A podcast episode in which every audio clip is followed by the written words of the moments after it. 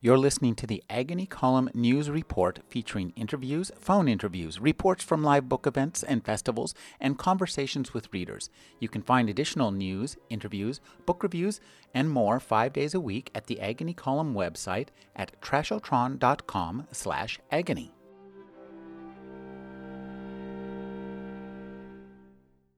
Life after a totalitarian revolution is not unlike a day after a cyclone. The air may be crisp and brilliant, but there's plenty of debris around to remind us of what is missing. You have to ask yourself, where should I start to pick up the pieces? In a country as ancient as Iran, telling stories has been a time tested way of resisting political, social, and cultural invasion. Our stories and myths become our home, creating a sense of continuity with a past that had been so consistently plundered and obliterated. For many of us, lighting out was the only way to survive. It was not always possible or desirable in a physical sense, but we could escape through the realm of imagination and ideas. Azar Nafisi is the author of Reading Lolita in Tehran, Things I've Been Silent About, Anti Terra, a critical study of Vladimir Nabokov's novels, and Bibi and the Green Voice. Her new book is Republic of the Imagination America in Three Books. Thank you for joining me, Azar. Thank you for having me. This book begins with a rabble rousing call for readers and reading and talks about the importance of reading.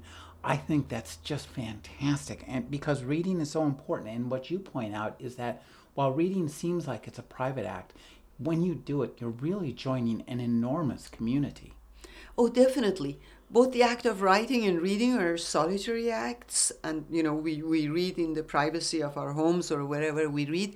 But at the same time you're community communicating with all these people that you don't see but who are probably at the same time as you are are reading the same book and and, and, and you know sharing different emotions and, and, and, and feelings. Um, it transcends the boundaries of countries, nationality, ethnicity, religion, you name it, reading uh, transcends it. In this book, you undertake to look at America through the eyes of three books with an epilogue. And I'd like you to talk uh, about this decision. I, I love this idea of the importance of not just reading a book, but rereading it. And what you do is you reread the books and we reread them mm. through you. You know, I feel that um, reading is like um, having an actual experience, or and, and every time you go over that experience, or it's like going to a beloved place, or or falling in love. At first it's the first impression that matters. You know you, you, you meet someone and you think oh this person somehow um, grabs me. I, I, I like you know knowing more about him. That is the first reading. But in the second and third and fourth and fifth and you know on and on you find out the details about that person. Um, you find out uh, undiscovered corners of, of, of, of his being of his psyche. And so there is no end to it. I mean, reading presents to you a unique world, and there are many corners to that world. As an experience, one of the things you pointed out, I think this is so true, is that the memories created by reading are in many ways indistinguishable and equivalent and sometimes superior to those of actual experience. Well, because a work of art or, or, or a great work of fiction or, or, or poetry, um, it is not just about the factual occurrences of, of, of, an, of an event.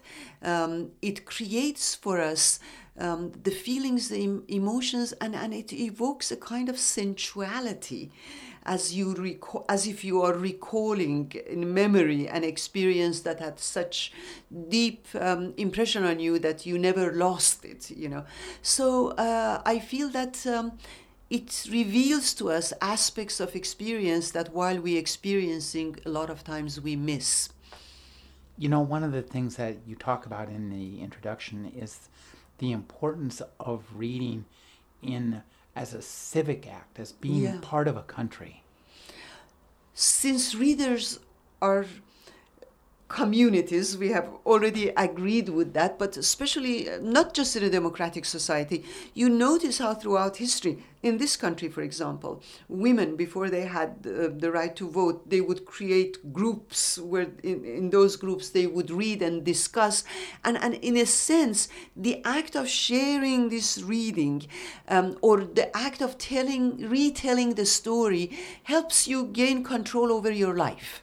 And I feel that in a democratic society, it is very important to think about the complex and ambiguous aspects of life and to be able to judge and to be able to participate. How could we participate as mm, responsible citizens um, if we do not have the deep experience of how to live democratically? You know, um, also, too, one of the things that, that I, really struck me was that reading is a way for us to immerse ourselves in the minds of others yes. in a way that you can just not duplicate. No other artistic experience has the equivalent of what reading can do. No, you're right. Every artistic exp- experience appeals to one aspect uh, of our being uh, uh, as, as human beings. And, and uh, reading, especially fiction, um, a great writer is the kind of writer who can put herself in the mind and hearts um, of each of her characters, even the characters she dislikes you know and i mean with carson mccullers for example um, uh, richard wright wrote about uh, one of her characters an african american doctor dr copeland that uh, despite the fact that um, she was such a young girl uh, he said that no one no white author has ever created an african american character that was so alive and so real. And and how could she do that? Uh, apart from empathizing so much with a man who, none of whose experiences she had by putting herself in his in, in, in his place and we through the act of reading are repeating the same action you know? and, and two reading itself and i think this is highly underestimated is an artistic is an experience of artistic creation the reader puts a lot of horsepower oh, yes. into that book definitely. Readers are constantly creating and recreating a book. One of the most enjoyable experiences for me and one reason that i love to go on these book tours in fact and, and, and, and talk to people is the fact that so many readers bring up aspects about your book that you for you is also a new discovery. You know and, and, and it is amazing. You never knew that that existed until someone brought it up and, and this for you too is this these book tours and reading and writing that experience is a really peculiar combination of extreme intimacy but a, a huge gulf of distance that can't be bridged and doesn't need to be mm. bridged. No because the act of writing itself is so personal. You might not be writing about yourself, but you are talking about your deepest feelings and emotions. And, and, and so, in the reader, a good reader, um, can get you. You know that you're laying yourself bare, and that person is going to enter your most intimate thoughts and, and, and emotions. That is why I always say that when, as a reader myself, um, you know, I meet a stranger in a bookstore, I meet a stranger in the metro station, and they're reading a book, and we start to talk, and it seems as if we've known one another forever. And I call this sort of relationship um, uh, that I love having these relationships with intimate strangers.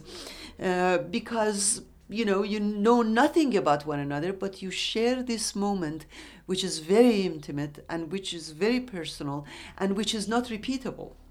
You know uh, one of the things i love about this book is the way you weave your own experiences and create the characters from your life like farah who runs through your examination of huck finn. This is a really beautiful way of approaching literary criticism because it makes it so personal. It makes the book personal, it makes the story personal. It's much more effective way for us to re-experience the book as we experience your life alongside the book. Well, there, there are probably um, two reasons for it. One is that it's very difficult for me to uh, express an ex- abstract idea except through making it concrete through a narrative. And, and, and um, for me, the act of writing, like the act of reading, is a constant conversation. And when I brought Farah into that chapter, Huck chapter, I first wrote the Huck chapter just as an act of pure literary criticism. I wrote a hundred pages. And I reread that. I sent it to my editor. She read it. She didn't say anything about it. And I read that and I thought, there's no heart in this you know um, I, I, I, I can't i can't i can't have this published. And i wrote her and i said you know i don't like this. And she said i didn't want to tell you but i i, I felt the same way about it. And, and and i felt that farah was beckoning me you know all those conversations that we had. And and so um, i had to bring that into it. And, and the second point is, of course, a lot of people think that um, writing or reading is separate from our reality. And I wanted to show how close reality and fiction are actually to one another. I don't think one can live without the other. We really need the our ability to understand and imagine what happens in fiction to understand and imagine what's happening in reality because it it's only um, through fiction that we can understand that reality is in large part how we see it. It's it's imagined. Yes. Reality i mean you know reality is also far more fragile. I mean um, I, I keep telling people that well my own experience has been that everything you call real everything you call home can be taken away from you at the blink of an eye through a war or a revolution or um, a hurricane you know an earthquake. Reality is fragile. In fact it is fiction that is enduring. We're still reading antigone uh, or, or, or, Shakespeare, and, and we empathize with them so much as if they're part of us, as if they're alive, living today. And I, and I always believe that writing is like what Nabokov talked about. He says it is conclusive evidence that we have lived. And, and, and I think that that is what fiction does.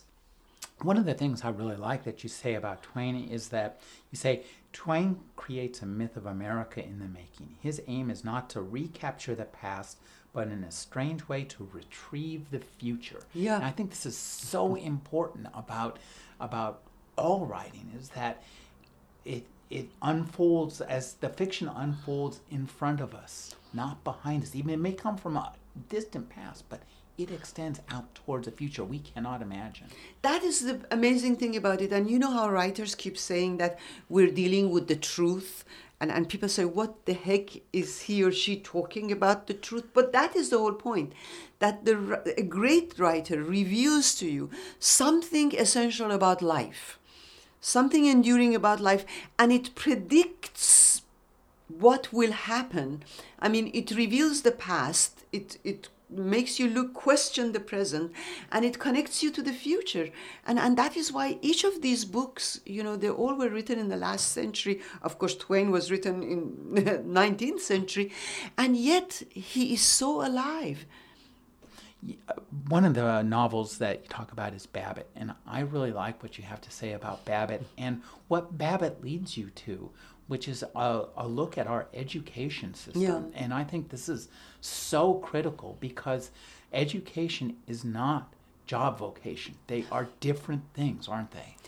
They are definitely different things, and especially in a democratic society, and, and especially in this country, everybody thinks of American pragmatism um, uh, to be some sort of a utilitarian thing pragmatism is, is not utilitarian. Frederick Douglass used to say that you need to learn with your hand and your mind you know. So pragmatism means that knowledge is essential to our survival. That is what is pragmatic. Utilitarianism just sees in front of the nose. It is very short uh, sighted so reducing all the passion all the meaning that goes into a great education to the search for vocation how do you expect our children would be wanting to give or to take risks to innovate, um, to sacrifice for their country, because all of this exists in a great education and not for someone to whom we say this is a dog eat dog world.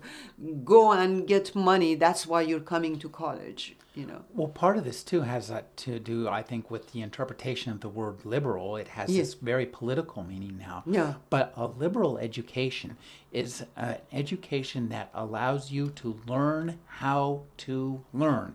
You have to be Yes. flexible. You have to know, okay, this model for learning no longer works. I have Yes. to find a new one. Yes. It is great knowledge is always about taking risks. Because unlike what people think, you're not going there to acknowledge or confirm what you know. You're going into unknown territory and you have to be ready to be questioned. Uh, and, and you know, as far as imaginative knowledge, it is not something that you have today and you throw away tomorrow. Since the dawn of man, we have explained the unknown through telling stories stories in bible in quran in torah the greek mythology all of them are trying to discover something about what it means to be human and what it means to be human and survive in a world that we don't know. Let's give the world a name. Part of it is through science and part of it is through humanities and liberal arts. And, and science and humanities are very close. They're very interwoven in fact You have a great quote in there from the physicist, I think uh, Robert Wilson, who says that uh, the liberal arts are what makes a, a country worth defending. Isn't it beautiful? It is, and, and, and you know, Einstein, one of the greatest uh, scientists uh, the world has seen, um, he talked about how much he felt that uh, imagination was more important than scientific knowledge. He says, knowledge is limited, imagination encircles the world. And I think this is such a beautiful way of describing imagination. And of course, Steve Jobs, that I talk about, because people keep talking about technology and as if technology and um, imagination should be separate.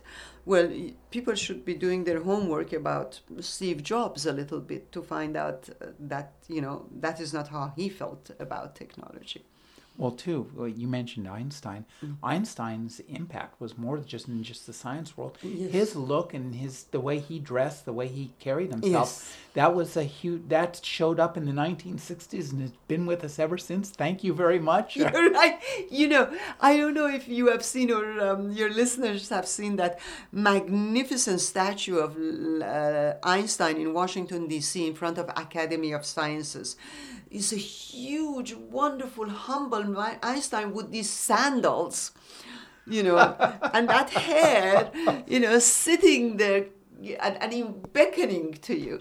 You know, that is a real scientist. And one of the things too, you make the point you make is that the education that Huck Finn gets in that book, it's an education in unlearning. He has to unlearn, and he has to not be more civilized. He is over civilized.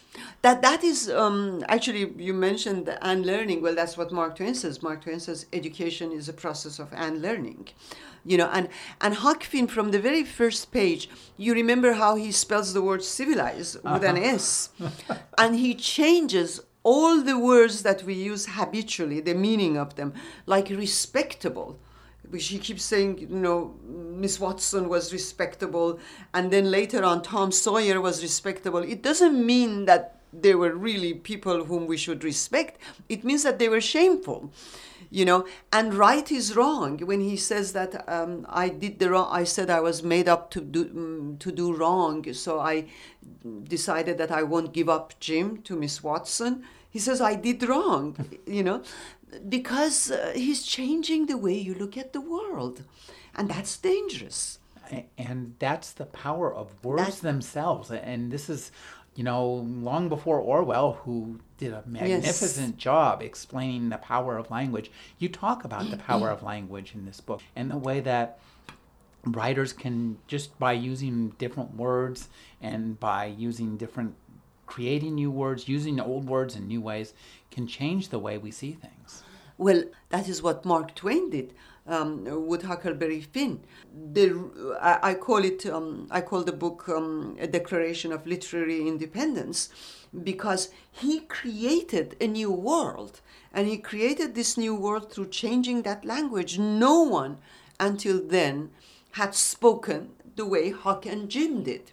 No one had seen that landscape through those eyes, you know. So he gave us something completely new, you know. Uh, Arthur Miller says that uh, he wrote as if he was the first writer, as if no one had written before him, and it's all in the language. You talk about uh, Sinclair, and he was just this tremendously ugly man, but he gave us something that has been necessary ever since the first novel of anxiety. I love that idea. well, you, you, you notice that uh, we're still living in the age of anxiety. You know, the, the, the, the, the kind of anxieties that modern world and um, America is almost single-handedly the, the, the creator of modern world um, ha, has brought for us, you know. And Sinclair Lewis, his world was a world of extreme conformity and non-conformity. Yes. And this is a this is also really prescient. I as you as I reread Babbitt through your eyes, I'm thinking, well, this is an early kind of science fiction novel. It is it is you know that is why i mentioned that it reminded me of some of these um, american films like uh, truman's uh, truman show mm-hmm. uh, or, or american beauty uh, because everything seems to be so staged everything looks like a th- theatrical uh, prop you know that uh, the houses where babbitt and his friends live the way they talk, the way they act, uh, the heart is not in it. And when the heart is not in something, um, it is all, uh, as you say, alien. Therefore, science fiction. The in the heart is a lonely hunter. We have the, uh, a deaf mute at the center of four mm. people. They all use him as their mirror, and I think that's a really interesting uh, discussion that you have about how these four characters use this man to as a means of seeing themselves, and that's exactly how we use books.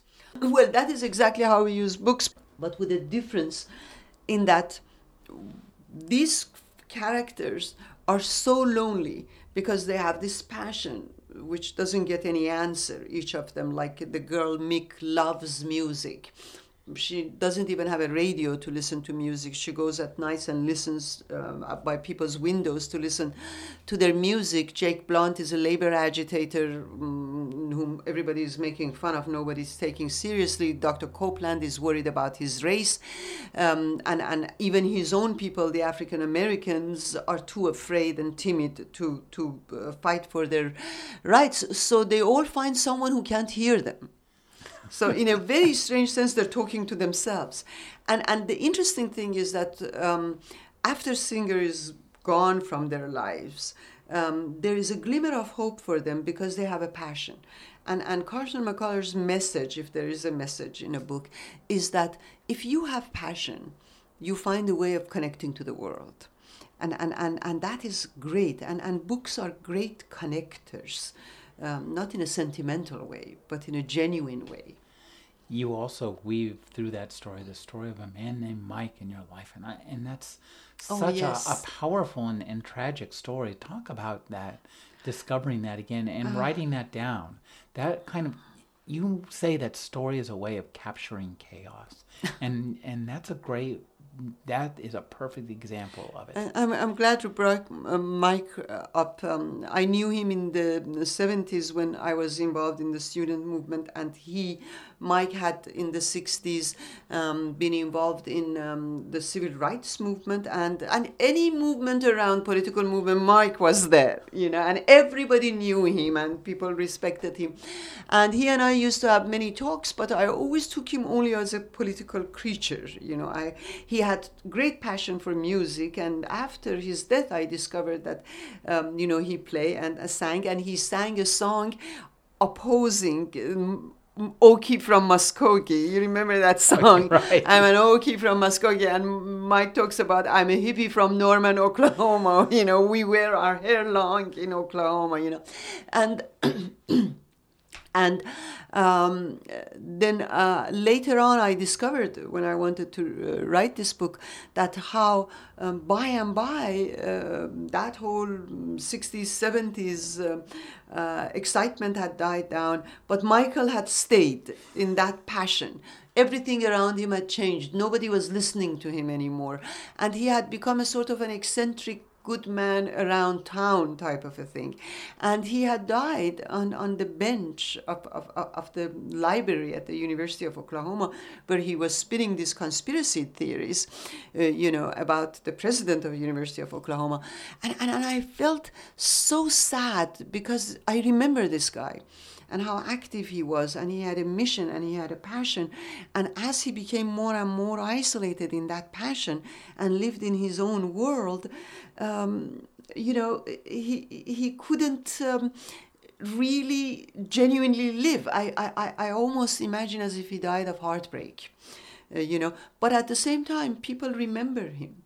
Uh, and and after his death we all started sort of thinking about him again well, I think one of the things that you do a wonderful job of in this book is weaving these stories through and bringing yourself and your friends and your own life through because what you've lived through is mind-boggling to to so many Americans to well as you say you welcomed in your murderers in yeah. Iran in the in the revolution and that was that was such a, a terrific tragedy that was a terrific tragedy, and it is unfortunately um, uh, true that history does repeat itself. In fact, uh, because you see that in 20th century, I mean, the Islamic Revolution was the last revolution of the 20th century. You go back to the beginning of that century, you have the Russian Revolution, and the bloodbath it created. Then you have, of course, fascism,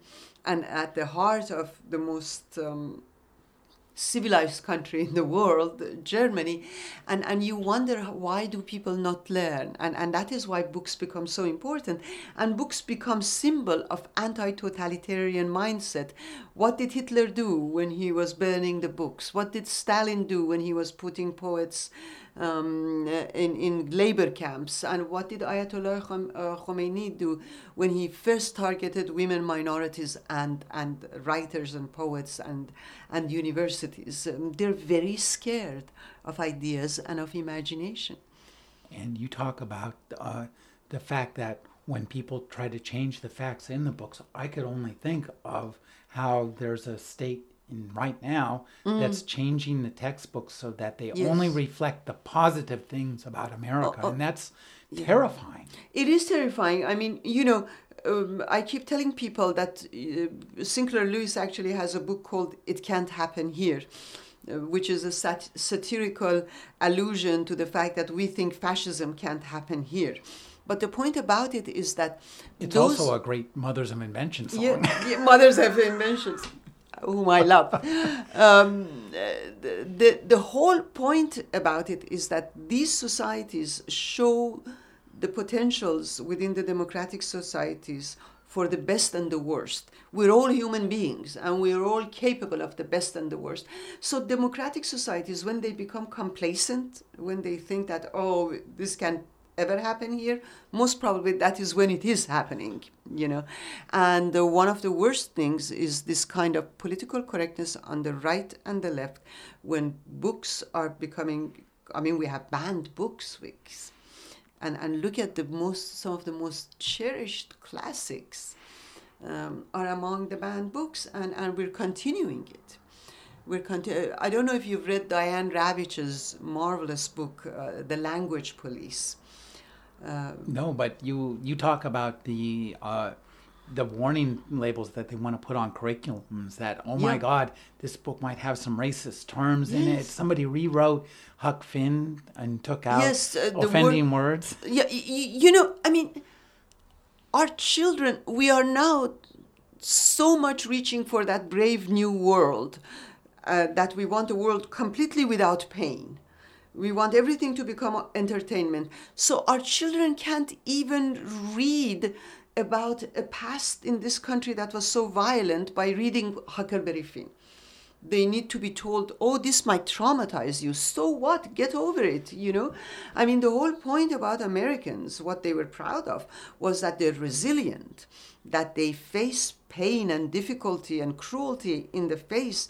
And now uh, we're, we're, we're all very afraid of, of, of being pained. Uh, aren't we human beings? You know, don't we need to to understand pain and, and, and overcome it through, through understanding it. It makes me very angry, actually, to tell you the truth. I've been speaking with Azar Nafisi. Her new book is The Republic of Imagination America in Three Books. Thank you for joining me, Azar. Thank you so much. I had so much pleasure talking to you.